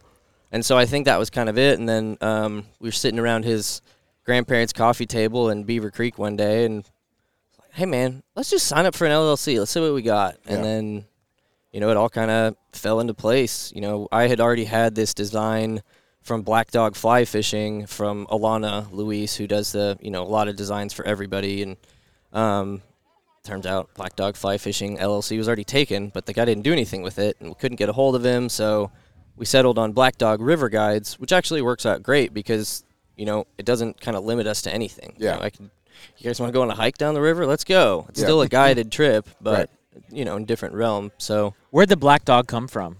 well, we all have black labs. Oh yeah. So I have a 10 year old black lab named Scout who I got in college and was kind of like the first dog that I ever hunted over. And then Connor had another one, and then he got another one, and then he got another one. And so, um, and then Kevin has one. And then when I got married, I actually. Our wedding present to each other was a was another black lab. Yeah. so wedding present to me. Why do you That's guys love great. black labs so much? they're smarter than the chocolate ones? Yeah, no. it- yeah. No, my mom has a They're chocolate easier to lab and- hide than the yellow ones.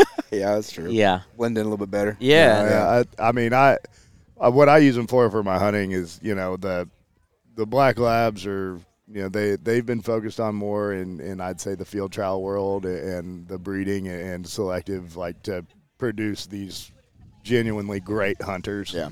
and you know like all all, all the dogs that we use for our hunting outfitters, uh, they're top notch. Like my my male, he probably yeah, he he watched probably over two thousand, probably somewhere around twenty four hundred geese die this year. Wow. A couple thousand dove, you know, he picked up. We our dove hunting, you know, they they talk about it all over the state this year because that big polar vortex happened last February. Yeah. Yeah. Uh, the mortality rate, you know, I've heard reports anywhere from fifty to seventy percent on Yeah. the mourning dove in a lot of places because of that. And we saw a decent amount of that, you know, evidence of that this year. We said we were seeing birds that were missing whole toes or whole feet. You know, Yeah. they just froze off and lost them. But uh, fortunately, we, you know, from what I could tell from other people and what our clients told us this year, we had like the best dove hunting in Texas this Really? year. It it was phenomenal, phenomenal. Like little this little different story up in black Colorado. clouds. Kind of hard to find uh, dove out there. Yeah. Yeah. Not just So flying around the mountains. So you guys are both involved, and I just want to clarify because we talked about this before, but you guys are both involved with Black Dog River Guide, and so you go up during the summers. You guys do guide trips when it's prime time fishing, Yep. and Yeah. then We focus primarily on the Eagle River um, because you know that's kind of where it started. Is you know Connor's grown up there fishing, so he's he knows every spot, every little nook and cranny, and um, I knew how to get people on the water and how to get people signed up and how to get people in front of you know somebody like him. And so this last year was kind of our first year, but you know I I'd put a big old stamp of approval on it. We did we did a lot of trips. We had people out there catching huge fish. You know, I think this 65 year old woman had never been fly fishing. Her friend brought her out on a trip, drug her out there. She didn't want to go. My myself for women and families sometimes is I bring them a charcuterie board and a blot- bottle of wine Mm-hmm. and a chair. So if they don't want to do it, I go sit them on the river. They get a nice snack, bottle of wine. They're fine. They're pleasant. But this woman was determined, and on her third cast, got a 23 inch rainbow on a chubby, like just huge, beautiful eat. And she's like, "What do I do now?" I'm like, "Catch the fish, man! Get your rod up high. Let's Yeah, go!" And yeah. so we netted it, and she was just ecstatic. I mean, it was Yeah. like the coolest thing she'd ever done. Yeah. On the way home, I got an email that she had bought a fly rod in the car on the way On home. the way home. Nice. That's awesome. That's the goal, man. So you know, it's it's little things like that. I mean, bringing people out, showing them what it's real. You know, the wild fish of Colorado. This kind of atmosphere that a lot of people don't really get. Yeah. You know, and we give them that. Yeah. Are are a lot of your clients um like tour like tourists or like people from the area? We, oh no, it, it's mostly people I'd say that are coming in, Okay. um, and you know, like we get some trips out of Denver, you know, Yeah. so if Yeah. people are driving, you know, two hours into the mountains Yeah, to come yeah, yeah. fish. But like uh, we get a lot of people from Texas. Uh, we had some dudes from Oklahoma, some dudes from From Florida. Arkansas this Okay. year. Yeah, Florida. Yeah, Charlie took those guys out. Um, yeah, so we we have a mi- uh, pretty solid mix of where people are coming from, and it, it's interesting to see. You know, most groups have some sort of experience, but what we got a lot of was uh, you know, one person in the group is a big fly fisherman, and everybody else is like, All all right, right, we, well, yeah, we gotta we Cole. gotta show them we gotta show them what, what's Let's going give on. Dad a Yeah. chance. But Yeah. by the end of it, everybody's like, okay, this is cool. Yeah, You yeah. know, Yeah. uh, and even people that, you know, people struggle so much with, you know, once they get a fish on, especially if they, they hadn't fought a trout on Or like light a tackle, wild- a on real fly wild li- fish. A fly rod. in the running water. Yeah, yeah, in, in heavy water like we're experiencing in the summer, you know, they they end up losing some fish, you know. Yeah. and the when- only thing only way you can learn is by doing catching it more fish. Like, that's it. exactly, And especially you know big fish too. You know, Yeah. you get a big fish on there you've never never had one on before, never fought one, and they just manhandle you, and you're like, yeah, and it, it Exactly happens. what Uh, happened. But now you know. You- Now, now you see, and now you have a better idea of what to do or, or how to approach this next time. Let's go get another one. Right. And you know, go go get a bunch more bites, and people are just thrilled. You know, to come Yeah. out there and they don't have high expectations. Oh, we got to go fly fish. No, no, no. That's You're going to end up loving this. this Florida group was like that. This girl came out and she was just like, "Well, you know, we we go fishing off the boats in Florida all the time, and my dad always likes fly fishing, and you know, let's." I figured, let's go, and so she uh, she's out in the middle of the river, you know, about waist deep, and she's hooked up, or she's about to hook up. I can see it because I can see where this fish is sitting on this riffle. She casts upstream of it, and I'm like, all right, here we go. And it's a tank. I mean, it's like every bit of 24, 25, just toad in the water. She hooks up to it and it sends it so far upstream, jumps up out of the water, and she was trying to hold on. She dropped the rod and fell completely in the water. Oh, I'm like, like oh, she man. dropped Like, the rod and then she she just fell- grabbed her by grabbed her by the belt, pulled her over, and then grabbed the rod that was stuck down. And by the time I'd got it, the fish was off. But uh, that's some of the. I mean, I I think sometimes missing fish like that is a better fish story than like, look how big this fish is. Yeah, Yeah. yeah, yeah. and so to put it in perspective, you know, like, and I we get this, you know, in the the hunting side of things too. When, you know, it, it, it- you may go out and you may not think it was the best day. You know, you you may not have just gone out and, and crushed the fish or, or just had you know all the birds you thought you were going to see or whatnot.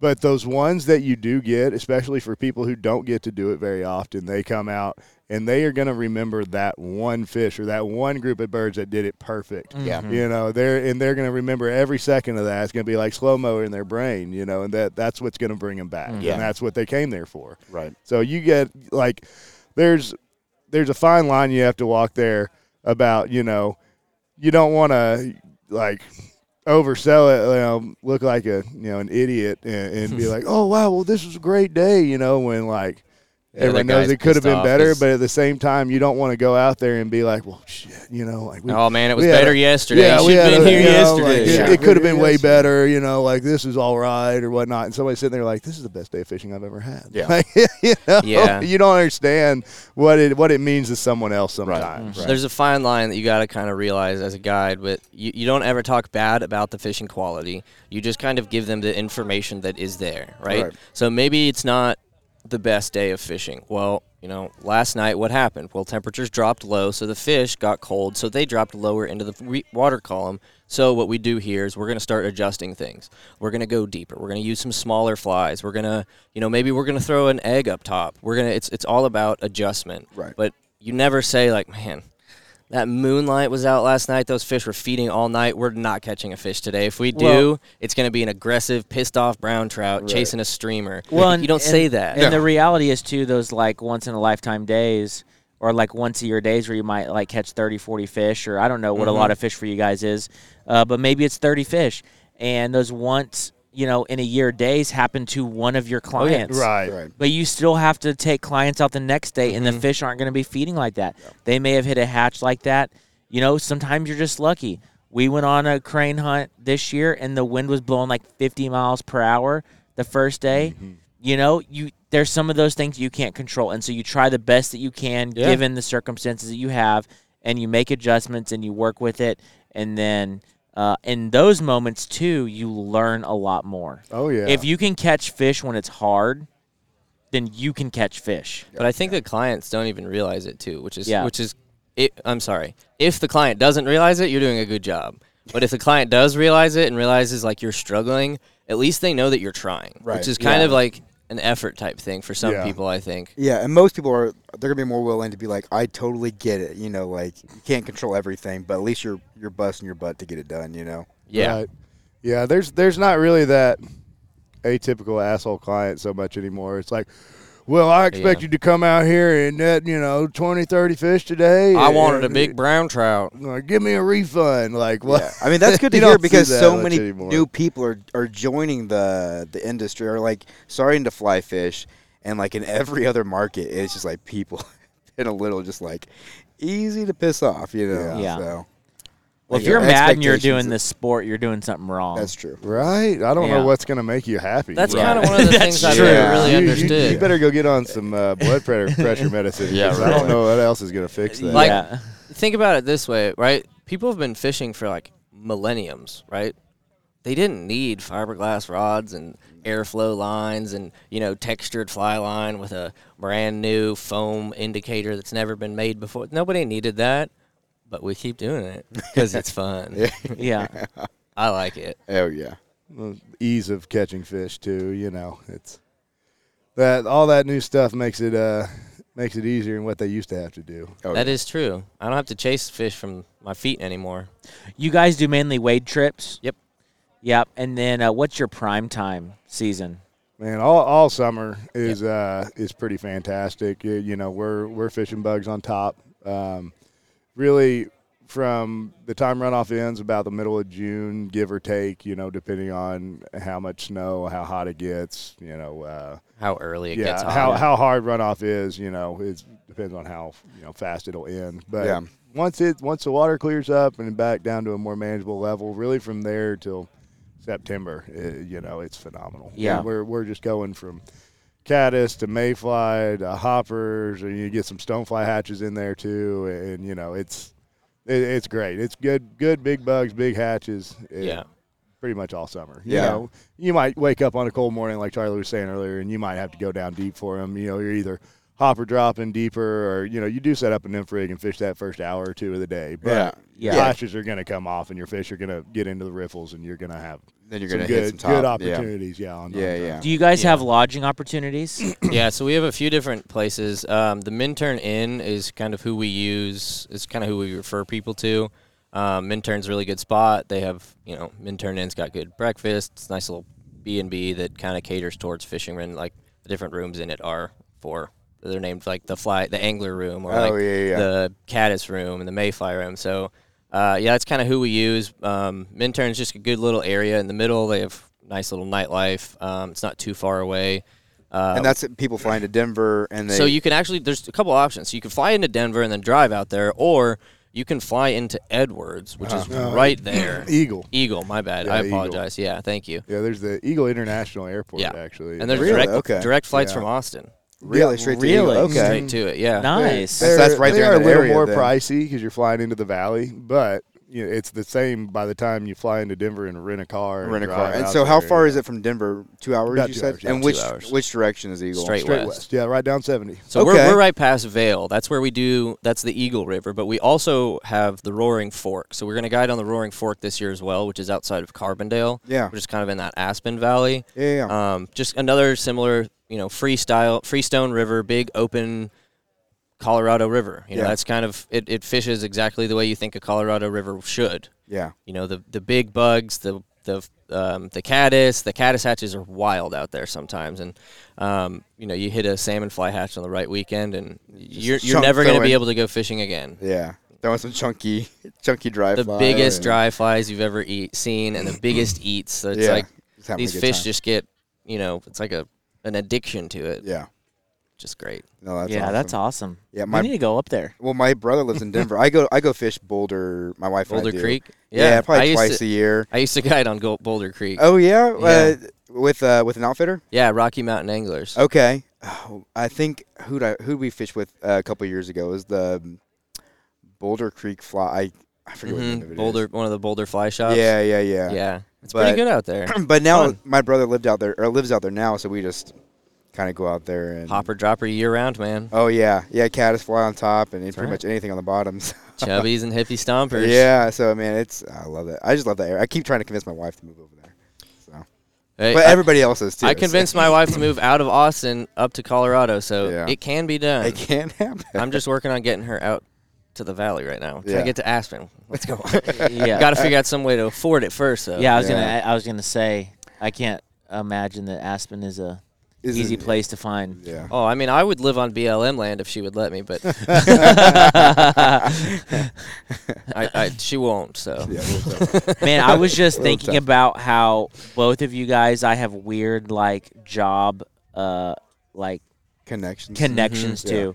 So Connor, I'm pretty sure we pretty much decided that you replaced me at Mountain Hideaway. Yeah, yeah, that's what so it we sounds ne- like. so we Yeah. never worked together, but he was pretty much hired when I left. So I'm pretty sure you were my you were my replacement, is what Yeah. it sounds like. Yeah, from- w- when you said you you were like 2012 to 2015, I was like, well, We never that's worked funny. together. I I worked there in 2015. Yeah. started in 2015. Like, huh, okay, yeah, it, uh, that's what it sounds like. And, Yeah.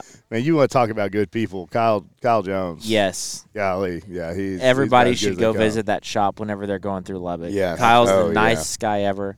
such And a he good was shop. telling he was telling me about you because he we were telling him we were up there for a crane hunt and we were chatting with him and he's like, man, you need to get up with Connor. Did you ever work with him? It's like no, you know we couldn't figure out the exact time that you know you he couldn't remember exactly when you what year you started and what year I ended, so we couldn't figure that out. But I was like, I never worked with a guy named Connor. He's like, he's now he's running this thing called Foul Planes. He's killing it, shooting cranes, and it's like, man, that's who we should have hooked up with when we were up there. Well, now So, you know. Now we know. So in yeah, in the future. And then Charlie, you started at Orvis Austin pretty much like right when I left. I'm pretty sure I replaced you at, Or- at Austin. so weird. it is weird. yeah. Yeah, because he I was walking by and he's like, "Hey, man." And I was like, I looked at him. I was like, I did not recognize him. Yeah, he had no idea. He talked to me for five minutes I and just was kept like, going, uh, yeah, yeah. uh-huh. I was like, Yeah. I I'm just, like, you have no uh, idea who no, I am, do no. you? No, he called me out on it. I was like, no, I have no idea. And he's like, well, I was at Or- Orvis Austin. And like, we kind of started connecting the dots, and he was like there right when I left to go to San Antonio. Yeah. Yeah, and Jeff, Yeah. another Jeff and Megan. another they're great crushing boss. It. I know. Good I've, people. I've I've been really fortunate. My current boss is great. I've been really fortunate to have g- working for great people, and I know everyone can't say that because I've heard horror Oh, yeah, stories some from bad friends stories. Yeah, and. right. Uh, yeah, I was there. I was. That's why I'm not a teacher anymore. So yeah. but uh, so uh, let's talk about Foul Plains Outfitters a little bit. So when you are done with uh, Black Dog, Yep. you come to like Lubbock, north Yeah. of Lubbock, Yeah, yeah, and you so- shoot birds. Yeah, so I'll I'll typically wrap it up in Colorado sometime around the middle end third week or so of August. Uh, Yep. And then I'll make it back down to Lubbock, kind of just make sure everything's you know in in shape and looking good. Talk to all my you know my farmers and leasers and uh, stuff like that. Do you build those? Did you build those relationships yourself Yeah, by yeah. going and talking to people? Oh and- yeah, yeah, and, and, you know, not not just me. The you know the guys that work with me, they're we're all very good at it. Like Yeah. you got to Yeah. be. Well, I mean, think You about gotta what be we did in, co- personable. in ho- in college, Connor. Like we were knocking on people's doors, we were marking things on our phone, calling people on white pages off the land maps in the Lubbock or in the Tech Library. It's gone a long ways from there. It is. Uh, I mean, it's that's definitely good, yeah. not like that anymore. Yeah. You uh, you go knock on somebody's door and ask them to hunt. They're uh, looking at you like, all right, what you gonna give me? Yeah. You yeah. know, Yeah. like, they they know the market. The secret's out now. You have Yeah. earned Yeah. your spots. That's for sure. Oh, Yeah, Yeah. yeah. It's uh, and you know, uh, it, it's one of those things. It, it it still hasn't been the same like it was when we were when, in college before I really started, you know, outfitting all season long, a- and I was just duck hunting for myself. You know, as a sophomore in college. Those years we had tons of water in Lubbock. We we were really really wet. I don't know if y'all remember those summers of you know. 14, 15, Yeah. 16, where we just had, you know, Go like, boogie boarding like down two- Main Street. Dude, yeah, there were two- people yeah.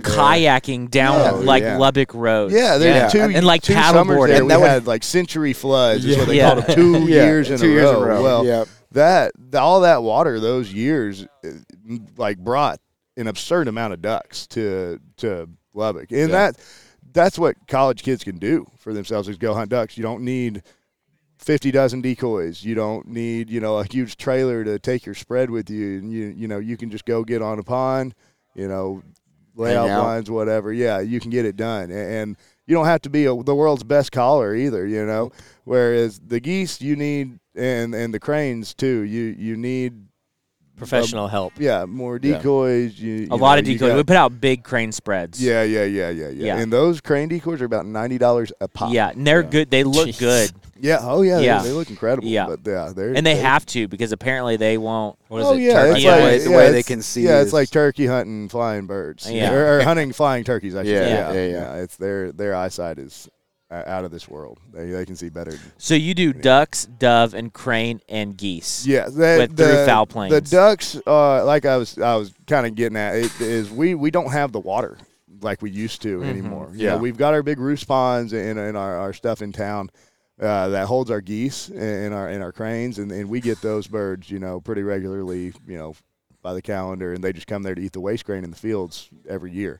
The ducks need more water. They they want to spread out more. They you know, and, and I say that we we had roost ponds that had you know thousands of birds on them, you know, tens of thousands of birds on them, ducks, but we're not going to go blow those roost ponds because then you blow all your geese and your cranes out of the county and then they're, gone. Whereas if you just sun them in the fields around there, you'll send them back to their same water. You can hunt those birds all season. Yeah. Or, you- or you get more birds come in, you know, fresh birds, and then then that's how you end up, you know, Yeah. hunting that one roost all season long.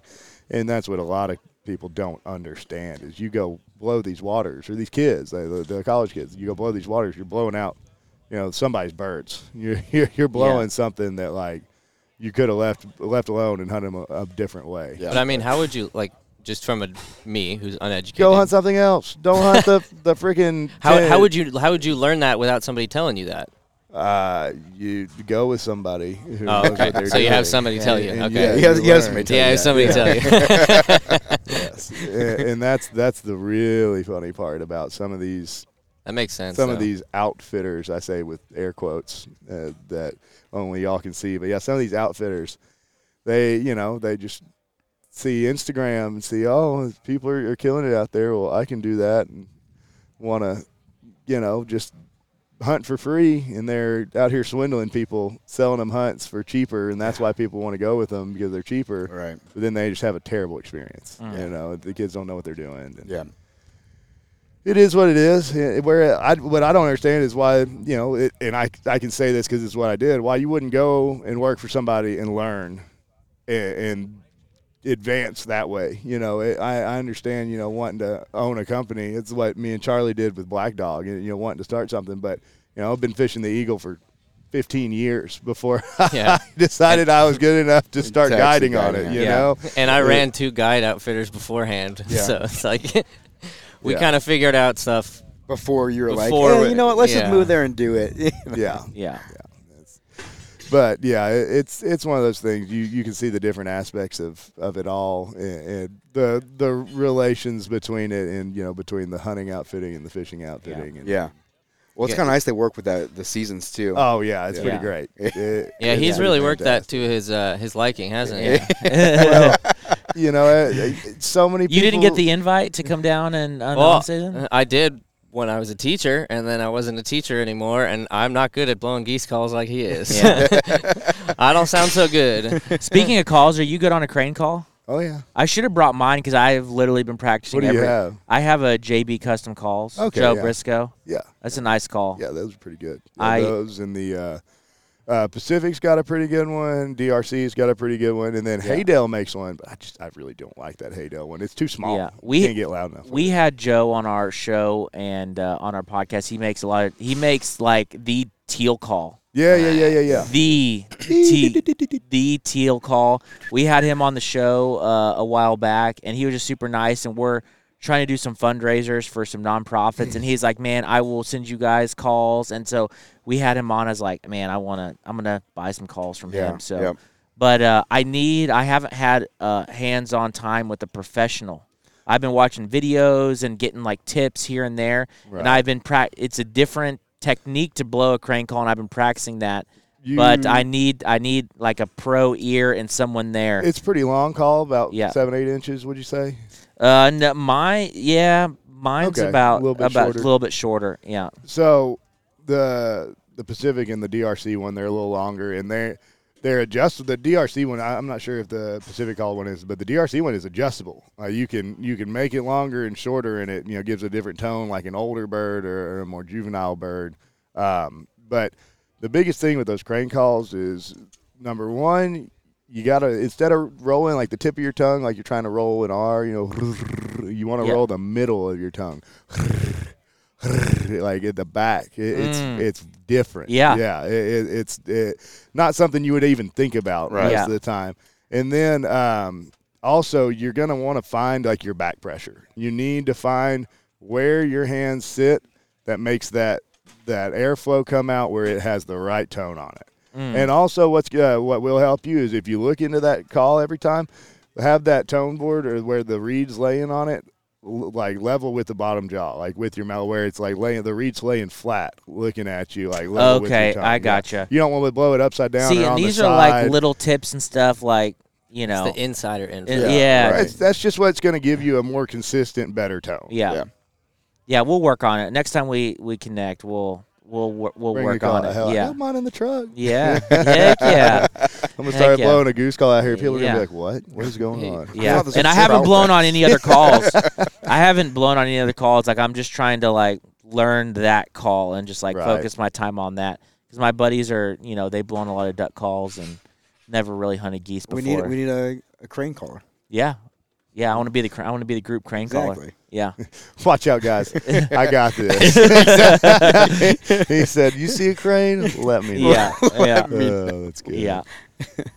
well, cool guys. Anything else? Like, man, it sounds like you guys got a good operation going. I want to come and fish with y'all, I Oh, do know. I'm it. like, and then I want to go hunt with you. yeah, Let's do And it. Lubbock boys, let's uh, let's do yeah, it. Red Raiders. Let's No doubt. Well, one thing I can definitely say, uh, especially with me and Charlie, but uh, with Foul Plains uh, as well, you, you come out with us, we're we're gonna have a good time. You're Yeah. gonna enjoy yourself. You're you're gonna appreciate the experience, no matter what uh, what happens with the hunting or the fishing. That's right. You're you're gonna enjoy your experience with us. e- I always, either way. you know, when we when we first started this, I was like, hey, you know, I, I know you haven't done as many guides with like paid trips that I have. He'd taken out more friends than I'd known probably, you know, in years. So it's like, I know you haven't done with paid stuff as much. So let me give you some advice. Like, this is not a trip out to go fishing. It's a trip to hang out with us. The fish is a bonus. Yeah. Because then the way that every client looks at it is like, man, this guy was so cool.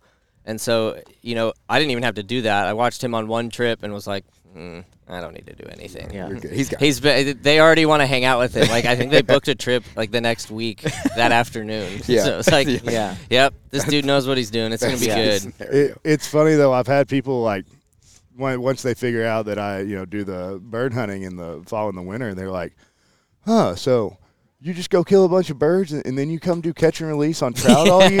like, like, wait, what? That doesn't really make any sense. Like, yeah, no, like put these back. I don't need these fish, but there's tons of birds. That's fine. We're not even making a thing. We got we got to help out the tundra. That's why we got to get rid of the Yeah. geese. Oh, Yeah. How else you gonna look at the birds unless you ca- uh, you know? Yeah. Right? Yeah, there's no such thing as catch and release bird hunting yet. You guys should shoot them with nets. you know?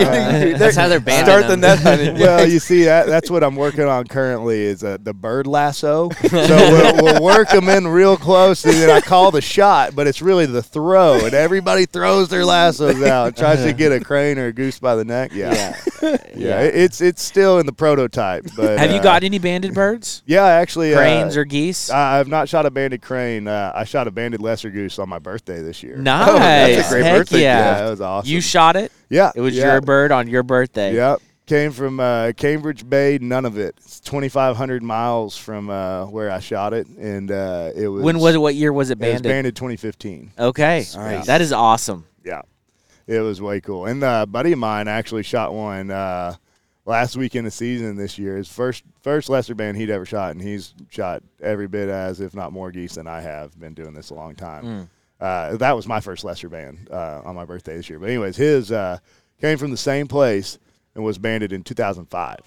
Yeah, it was ten years old, or maybe two thousand three. It was like it was dang near a twenty year old bird. Yeah, because I think oh, what cranes have like a thirty-year Uh, life, yeah, yeah, like- lifespan. Like, if they're you know not hunted or, or you know don't have you know something happen to them, they can live to be forty. That's like crazy. 30, Oh, 35, yeah. 40. that's crazy. And then what about geese? Uh, yeah, I think geese are more like around the thirty year age. I know Okay. I know mallards. Uh, like uh, like without having anything happen to them, mallards can live to be like 20, 25. Oh, Okay, so yeah, it kind of makes sense the size of the bird. Oh wow! There's a- yeah. He's There's got a to be bee like, on the microphone. and I'm mic. trying not to piss him off.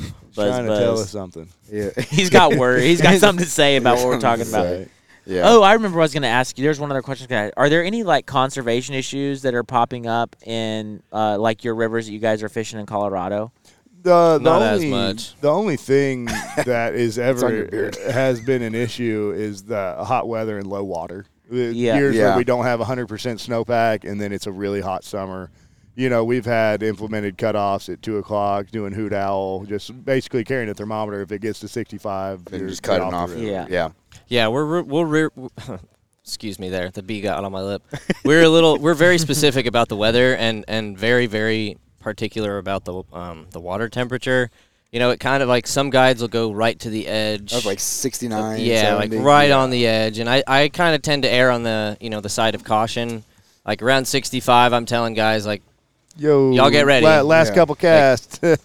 And Let's- that game one will let's pick actually it up. like uh, will find you right for. for I, I think fishing. it's got to be over 68. Yeah. okay, But, but uh, like right around something- at 65, middle of the day, you're like it's it's gonna. It- it's Yeah, we're done. climbing. Yeah, Yeah. we need to get off Yeah. the river. It's time to We're go. stressing fish out. You know, Yeah. there's the reality of it is is you can't get rid of your, all of your business partners in the river. You know, get yeah. Like if everybody's taking fish home, that's the next one less fish somebody else is going to catch. Yeah. And it's also one less fish that's going to, you know, repopulate Breed. and recreate more fish in Well, the area uh, what- and the worst part of it is in that that hot weather, those issues with the little fish can recover all right, but the big fish Yeah. don't. it takes them too long. Well, people don't let them recover. You know, they fight them for a long time, and, And it's then like, "Here they you go." unhook them, and yeah, and just put them back in the river, right, Yeah. right in the in the flow, and, and those fish can't recover. And like, I, I remember on years when it was bad, I, I'd be walking through the river and just be like, oh, there's a 20 inch trout belly Just up, dead. caught in the Yeah. rocks right there. Yeah. Just somebody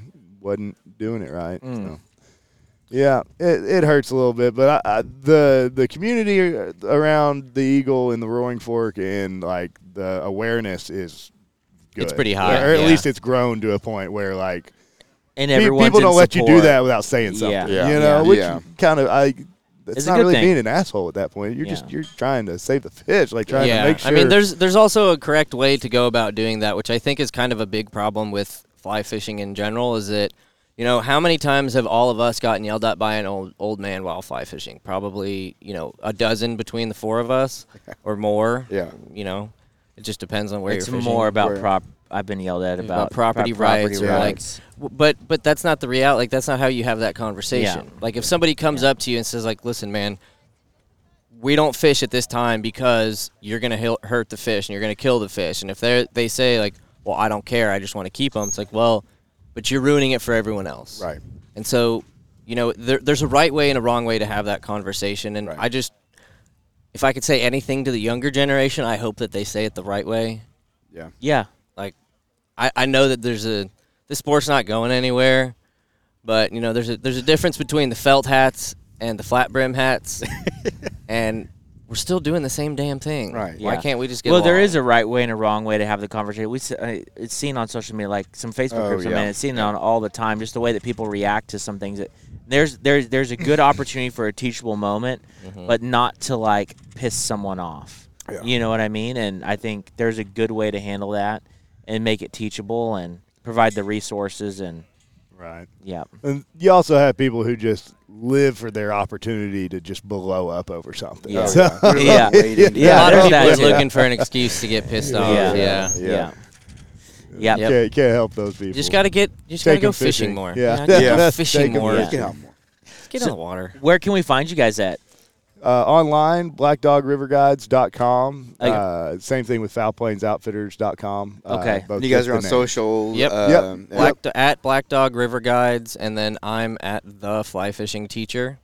Nice. I like it. Uh, we are That uh, seems like a missed opportunity for you, Zach. Yeah, I know. Well, he already had it now. Stole it. hey, you, could, you could always be the fly fishing teacher's buddy yeah. I'll just keep adding to it. Buddies, friends, cousins. whatever. exactly. yeah that'd be good The fly fishing teacher's buddies co-host on a podcast. yeah, That's there it. it is There you there go. you yeah, go yeah. just yeah. keep piggybacking on that yeah And then Yeah. Connor is at Duck Duck Grooms.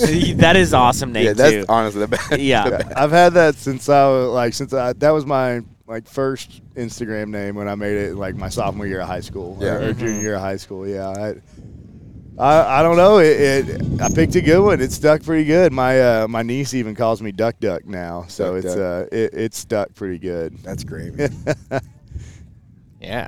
Awesome, guys. Well, thank y'all for coming on. Thanks, man. Yeah, We thanks wish for you, having we us. hope you guys have a great season. Yeah, and come if fish we, with us. We ever come definitely up, will, We'll come yeah. fish and uh, you know, we kind of we told you about our crane situation, but I think uh, in in the future we will definitely be Absolutely, hunting man. together. Yeah, yeah. Y'all need to come check out the the new lodge. It's gonna Yeah. be it's Oh, gonna yeah. be Yeah, special. that'd be Sounds awesome. It's Fantastic. gonna be. Is that gonna be special. ready this year? Yeah, yeah, yeah, yeah. So we're. uh I, I don't know when this will air, but you know we're breaking ground on it the first week, second week of February, and uh, we'll we'll have the building up, you know, by middle of March, and then we're just finishing the inside. So, Okay. Yeah. Oh, Okay. It's Awesome. It, it'll be ready by August for By- for, Yeah. for by- dove by the season. Yeah, yeah. And we do early teal as well. So, Okay. Oh, cool. Yeah, Okay. Awesome. yeah, man. Y'all come check it out. Yeah. well, For thank- sure, yeah. Thanks, guys. Yeah, Absolutely. it's a good time.